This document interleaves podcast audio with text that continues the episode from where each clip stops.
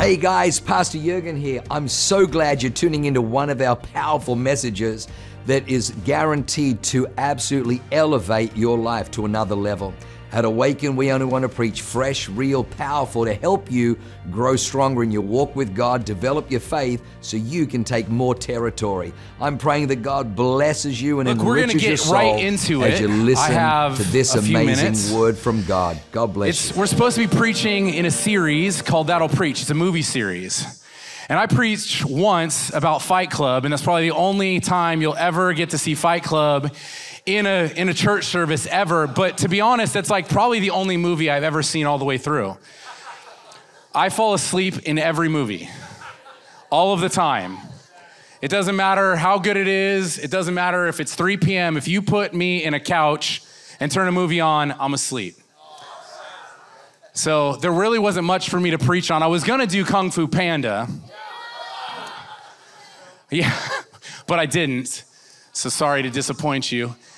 It was funny because I was preparing and I'm like, okay, what's what's a cool movie? What's a fun movie? What's something that'll connect? And God's like, you're trying to be too slick. He's like, what will preach is your life. We're in this series called That'll Preach, and he said, What will preach is your life.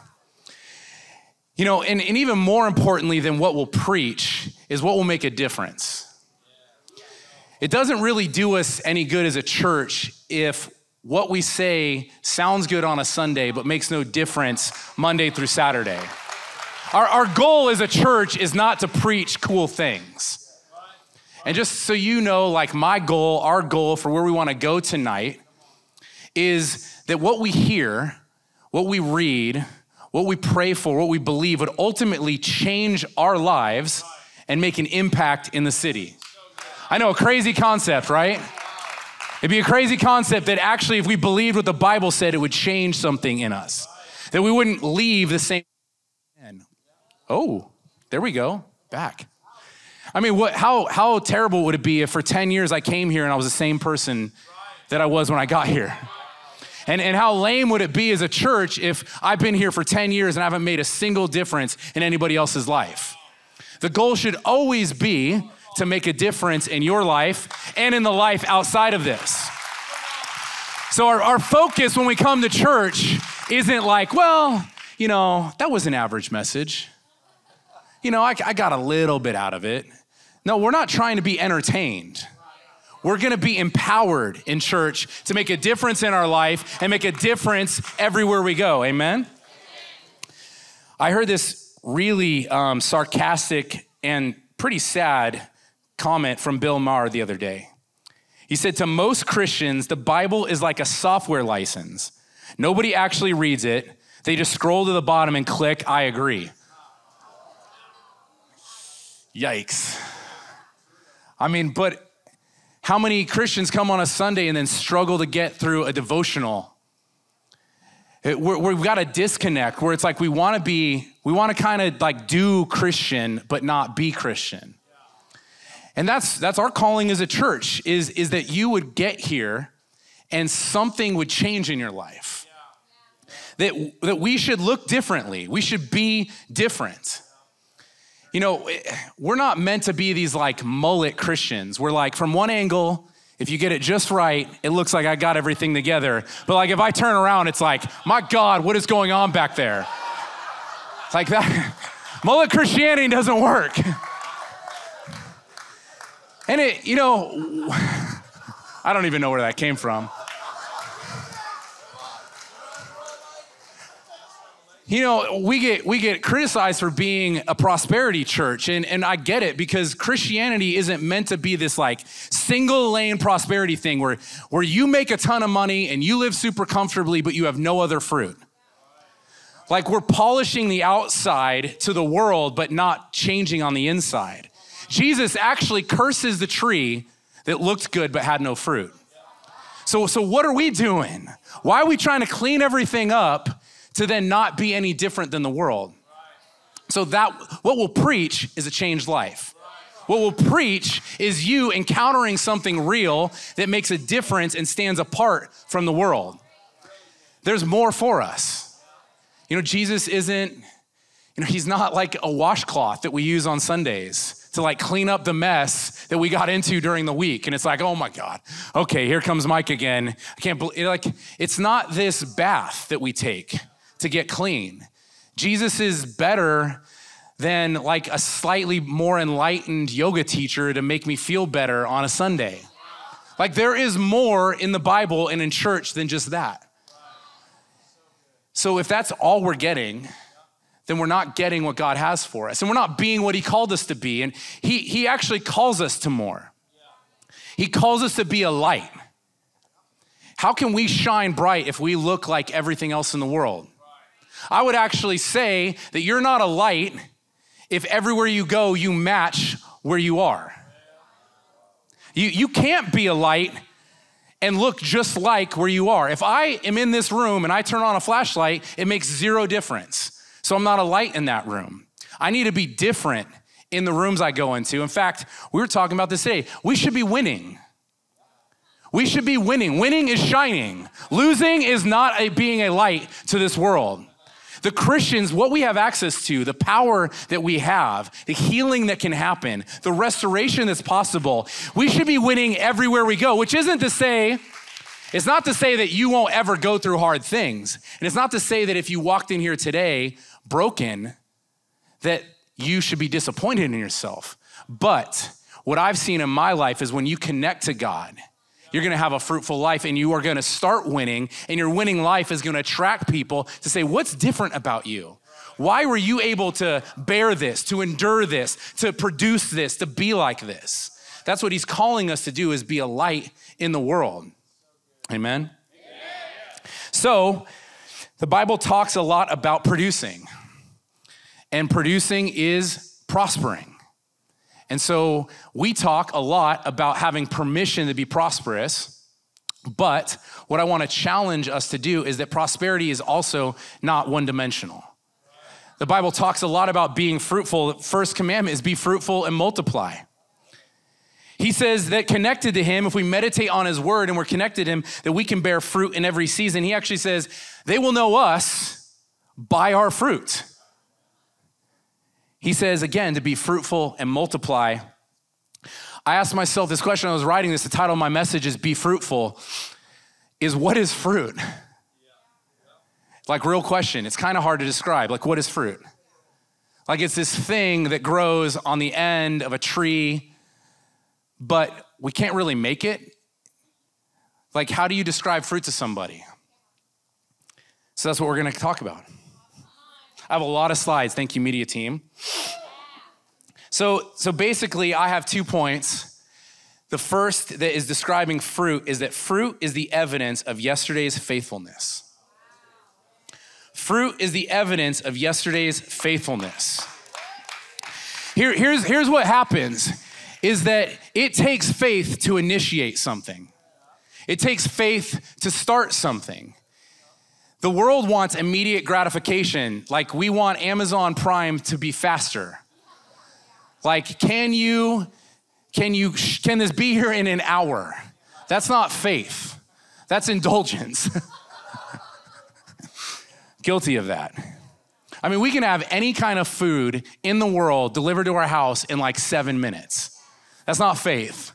What, what faith is is saying, I see something good, I see something possible, I see something that you're saying can happen, so I'll start it. And you have to wait to experience it. And it, it will not come to you tomorrow. Just in my life, in our wives, my wife and I's lives, it's taken time for produce to grow for something healthy, for the thing at the end of the vine to actually be produced, to be produced, to be fruitful, to be healthy, to be whole, it took time. And there's faith in waiting. So, how do we make fruit? Simple answer we don't. The Bible even says this in Mark 4. He says, This is what the kingdom is like. A man scatters seed on the ground night and day. Whether he sleeps or gets up, the seed sprouts and grows, though he does not know how. How triggering is that? He's saying, You don't get to understand how the fruit grows. You don't even get to participate except the initiation. He's saying, If you plant it, if you do what you can do, I'll do what I can do. That's faith. You do what you can do, and I will do what I can do. Jesus is even more cutthroat. In John 15, he says, I'm the vine, you're the branches.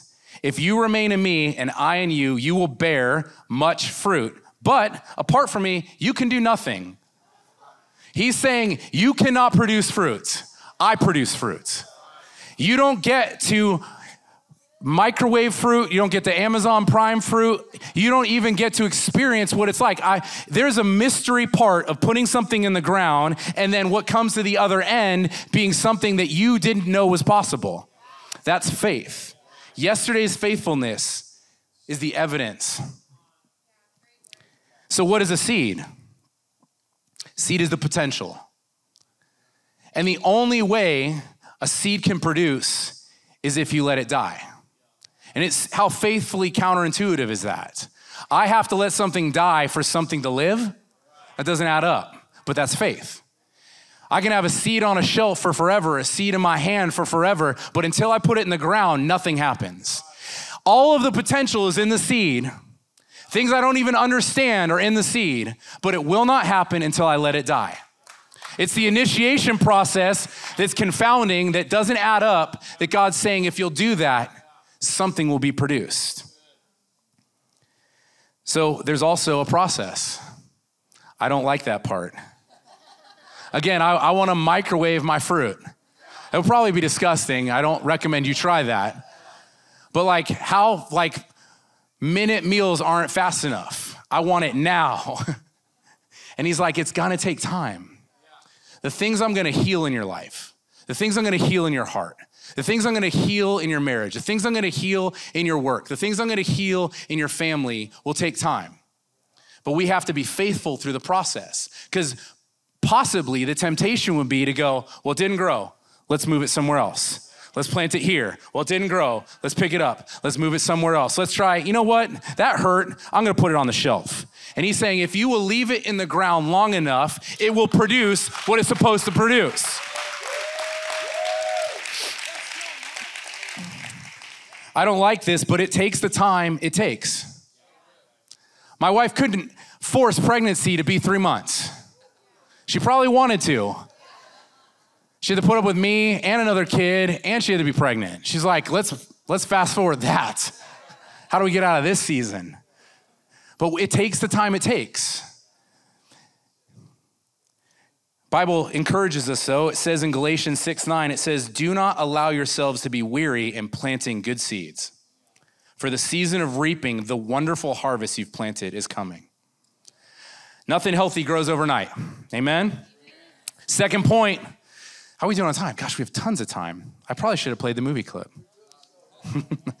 Second point is the fruit is the evidence of yesterday's obedience. No one likes that word. Fruit is the evidence of yesterday's obedience. See, faith is required to start something, but obedience is required to continue something. It is easy to plant something, it's hard to maintain it. It's hard to continually check, nurture, monitor, and, and endure the process. What I've found is that really quickly, I want to do my will, not his will. But that's not obedience. Obedience is saying, you know what? Like my body, my mind, my head, everything wants to do this thing, but obedience says, I'm going to do that thing. Obedience is laying down the things that are impulses in our lives, but God's saying, that's not the best way. I have a better way. They're pretty clear on this in Galatians which is good because the more simple it is, the easier I understand it. Galatians 5 says, For the flesh desires what's contrary to the spirit, and the spirit what is contrary to the flesh. They are in conflict with each other. So if you feel conflicted during the week, this is why. We are wired this way to be in opposition to what our flesh wants to do, what the spirit of the world would say for you to do, and what God is saying is what I want you to do. Galatians 6 8 says, Whoever sows to please their flesh from the flesh will reap destruction. Yeah, that's fun. Whoever sows to please the Spirit from the Spirit will reap life. He's talking about sowing because he's saying what you put into the ground is what you're going to produce. Romans doubles down on this. Romans 8 5 says, For those who live according to the flesh have their minds set on what the flesh desires. But those who live according to the Spirit have their minds set on what the Spirit desires. Next, next line, Romans 8 6 says, The mind is governed by the, uh, the mind governed by the flesh is death, but the mind governed by the Spirit is life and peace. That's what I want. You know, we, what gets a lot more attention than the fruits of the Spirit are the gifts of the Spirit. But God is not impressed with me operating in my gifts. He gave them to me. He's like, I designed you to do this. It does not impress me that you use the thing I gave you. That's not even obedience. You enjoy it. right? Why, why we that's why we talk very little about the fruits of the Spirit, because they are in direct opposition to what we want to do. Love, peace, patience, gentleness, kindness, self control, patience. We don't want that. I mean, we think we want it, we quote it. But the reality is, is that our body wants the opposite of that, or else it'd be easy. And it, and it says that the Holy Spirit produces that in us. We don't produce that. He produces it in us by us agreeing to align with the Spirit. To put it plainly, the devil wants you to eat the fruit, God wants you to produce fruit. The devil's gonna tempt you to say, Eat this, indulge in this, be selfish, you deserve it. God's saying, Die to that and produce. I've called you to bear much fruit, and it's not for you, it's for everybody else. The devil's gonna tempt you, and he's gonna say, No one's looking. It's easier this way. And God's saying, No, no, no. I promise you there's a better way. Die, submit, bury. They're all super fun words.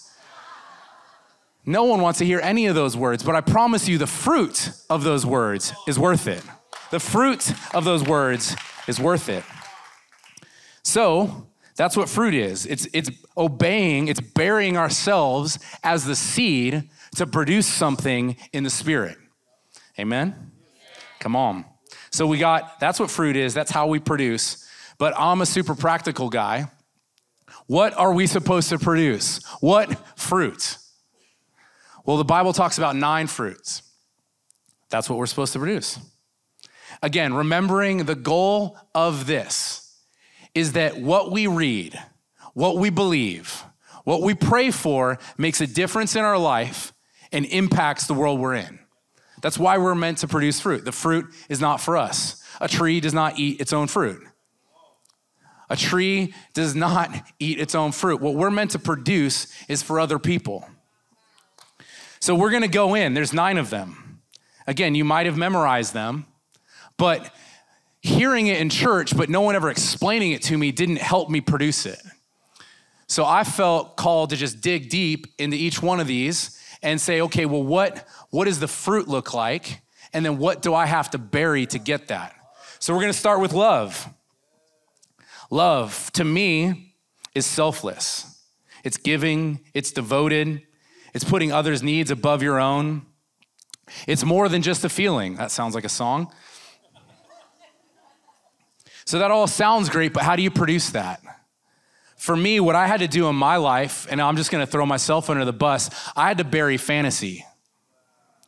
For so much of my life, I had spent so much time looking at porn that fantasy, what, what would that other woman be like, that I couldn't produce love in my marriage. So I had to bury fantasy. I had to bury fear. My mom died when I was young. My best friend died like two years after that. I had incredible heartache. But to produce love, I had to bury heartache. I had to say, God, I know that the spirit of the world would say, like, hold on to that. Put up these barriers. Like, don't let people get close. But if I don't let people get close, then I'm not producing the fruit of love. How could I love somebody that's not close? I can pretend I love them, but I'm not actually producing love as a fruit. Unforgiveness, apathy, self preservation, self hatred. That was something I had to I had to bury, something I had to lay down and let God heal because I had I had started to believe this lie that everyone's to leave you. Everyone you love is going to either hurt you or die, so don't love anyone. So then I couldn't love anyone. So I had to I had to take that thing as painful as it was and say, I'll trust you that I I believe what you're saying so I'm gonna let it change me by doing the obedient thing, which is planting and then waiting for it to heal. Allowing myself to be put in a place of correction, of healing, of prayer, where I wasn't, again, this is not mullet Christianity, like Mike's been saved for one week. Yep, got it all figured out. It was coming to men's prayer. It was getting in a connect group. It was going to pastors like Pastor Matt McKayla and saying, like, we have something broken in our marriage. Can you help us? Like, we don't want to pretend we have it all together. We want to produce real fruit. Not fabricated fruit, not fake fruit, not that fruit that looks like rubber on a table that you bite but isn't actually fruit. Like, that's not what we're meant to be to the world. Second fruit, joy. To me, joy has really become gratefulness that I can, in any season, be grateful for something. It's also an endurance to, to delight that something no person, no circumstance can take away. You know, happiness really is based on happenings. So if your goal is happiness, then you will be like on a wave of whatever happens to you. But that's not joy. Joy is meant to be anchored in something. So what, what did I have to bury? self sabotage. I, I would start to rehearse a lot of really self defeating things. And I would even procrastinate and delay things so much that I couldn't enjoy them. And one of the biggest things I needed to break was complaining. I could tell you all about how bad things were. Even if they went good, they weren't good enough. And if they went bad, I had a lot to tell you about. But that stole all of my joy. Complaining is something that you have to bury. As good as it might feel in the minute, it's not producing fruit. I had to stop rehearsing past disappointments. I even had to stop regretting my failures. There were things that were blatantly my fault, but continually going over and over and over again in that was poisoning any win and any fruit that I had currently. So I had to bury that. Peace. Number three, peace. For me, this has looked like rest. I was so restless before I started to learn how to heal and produce in this.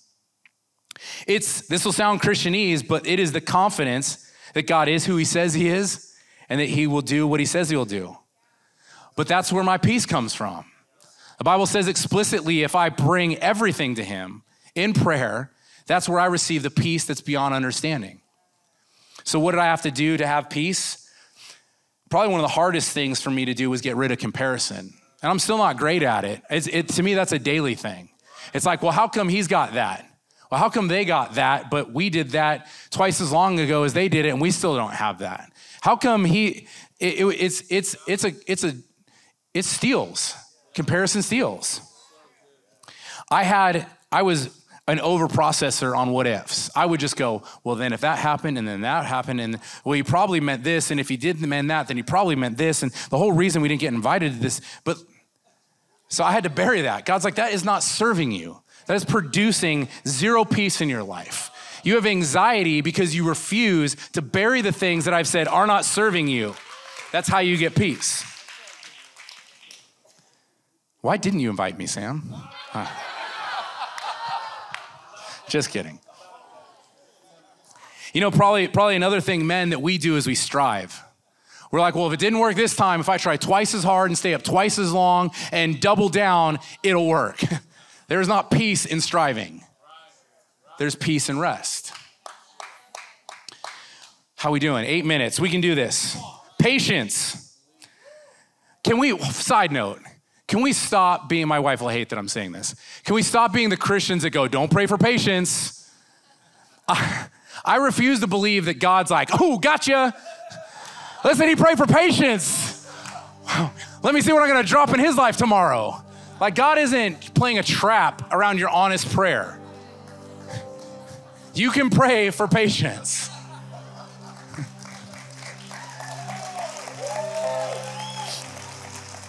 I think, I think what we're really looking for though is perseverance. How, how do I have the capacity to endure, to persevere, to not give up? Patience is like waiting on a couch for your package to arrive. Perseverance is, you know what? I'm getting out of bed and I'm going back to that thing and I won't give up and I'm going to keep doing the right thing and I will not give up on my marriage and I will not give up on my finances and I'll keep working and I'll keep pressing. That that is patience. That's the fruit. So what do we bury? Jealousy, resentment, annoyances. Woo, marriage. If you want to be patient in your marriage, bury annoyances. That wet towel on the floor is not serving your marriage if you keep bringing it back up. I'm preaching to myself. We just renewed our vows. I'm not supposed to bring up wet towels. Kindness is the next fruit. This one we probably all love because it sounds easy, but are we actually producing kindness? Like in your life, have you produced kindness? compassion, mercy, courtesy, selflessness. And the, the, the, challenge in this is to do it to your enemies. Or as the Bible would say, to the least of these. We can be kind to our best friends. Like, yeah, it's easy to buy your best friend a kind birthday present, but can you be kind to the person in the corner that's being overlooked? Can you be kind to the person who just smashed you on Instagram? Can you be kind in, in, to the person as you're waiting in line at the airport to get your coffee? I don't know. I don't know if we're kind. I don't know if we're producing that kind of fruit. It is tough.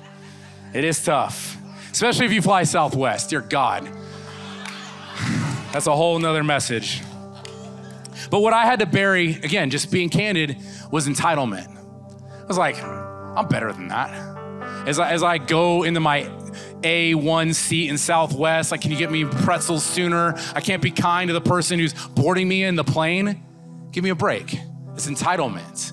It's like elitist mentality that I had that I had to go, why are you so stuck up? You're not that cool. This is just me speaking to myself. You know, envy, animosity, sarcasm. Again, I'm preaching to myself. It works good in comedy, but it's terrible for kindness. If, if, if what we're doing is constantly jokingly tearing people down, that's not kindness. That's not what the world needs. Is a bunch of banter and sarcasm. feels good, but it's not producing fruit. Goodness. Some versions, translations will call this generosity. So, generosity is actually a fruit of the Spirit. Honor, integrity. Probably the best way I could put it is not just doing the right thing, but making things right making things right where you go. That's what we're supposed to do. What I had, what I had to, what I had to bury, what I had to put in the ground was vengeance, deceit, dishonesty, abusing positions and people. And and it sounds harsh when you say it, but can you be candid enough to go like, man, I've I trampled over that person. Or I, I told this person I was gonna do this thing and I didn't. I was clearly dishonest. Faithfulness probably the best word I have for this is stewardship. Did what you get entrusted with get better? Faithfulness can be consistency, it can be integrity, but really the way the Bible shows it in the parable of the talents is it's growth. Did you improve that which was entrusted to you? You know, we can be like, ah, oh, sweet Betsy, she's shown up every Sunday for a hundred years.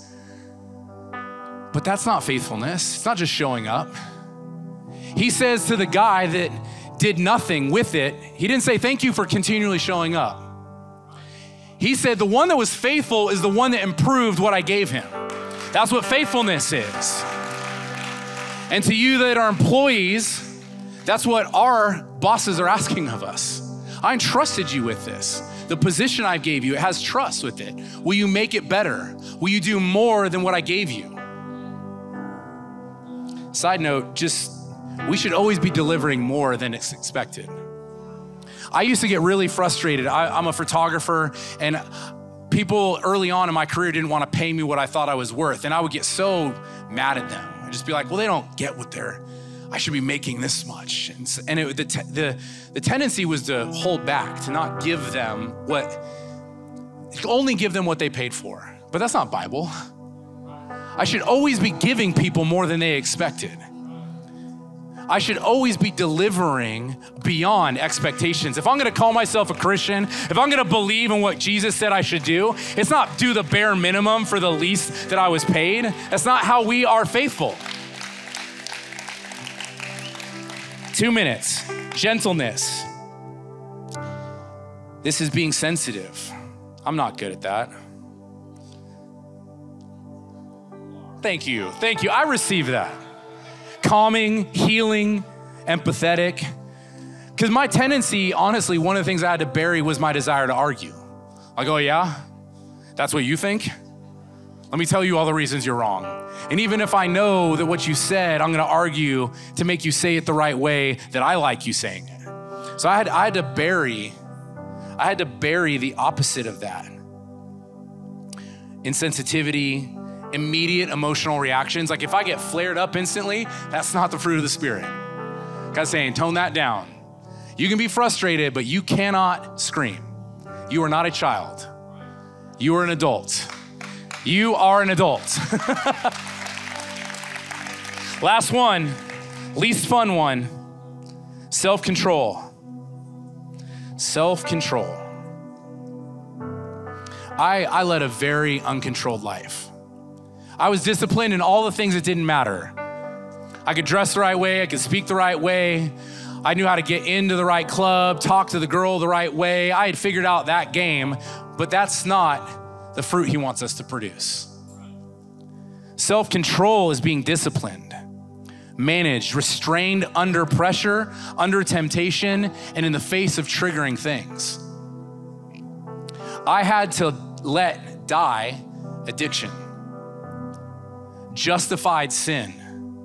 There'd be times, even when I was here, where it was like, yeah, you deserve that. Do that. But that's indulgence. That's not self control. But the Bible says that He's not given us a spirit of fear, but power, love, and a sound mind. A man with a sound mind has self control. That's what we're called to be. And that can be a sensitive subject because there can be damage with those of us who don't have self control. I almost train wrecked our marriage because I didn't have control. But the fruit of the Spirit is saying, I'm gonna, even if it's painful, even if it feels better to be medicated, even if it feels better to be numb, even if it feels better to be acknowledged, I'm gonna die to that so I can produce your fruit. So, those are the fruit. Those are the fruit. I'm gonna close quick. This is, this is again, I've said this before, but this is the, this is the, it's a, it's a choose your hard situation. Being in shape is hard, but being out of shape is hard. Being married is hard. Being divorced is hard being and producing the spirit of patience is hard. But the opposite is also hard. God is saying, What hard do you want to choose? The one that leads to death or the one that leads to life? Those are the only choices. There's no gray area, there's no middle ground. There's no, well, the path that, I, let's choose the path of least resistance. That does not exist here in these choices. Just some scripture to encourage us. Galatians 5:24. It says those who belong to Christ Jesus have nailed the passions and desires of their sinful nature to his cross and crucified them there. That's what we get to do tonight. This is not me calling you out to convict you. This is Christ saying, you know what? I paid for that. And I have a better way. And if you nail it to my cross, it says his cross, there's freedom there. Romans 13, 14 says, Rather clothe yourself with Lord Jesus Christ and do not think about how to gratify the desires of the flesh.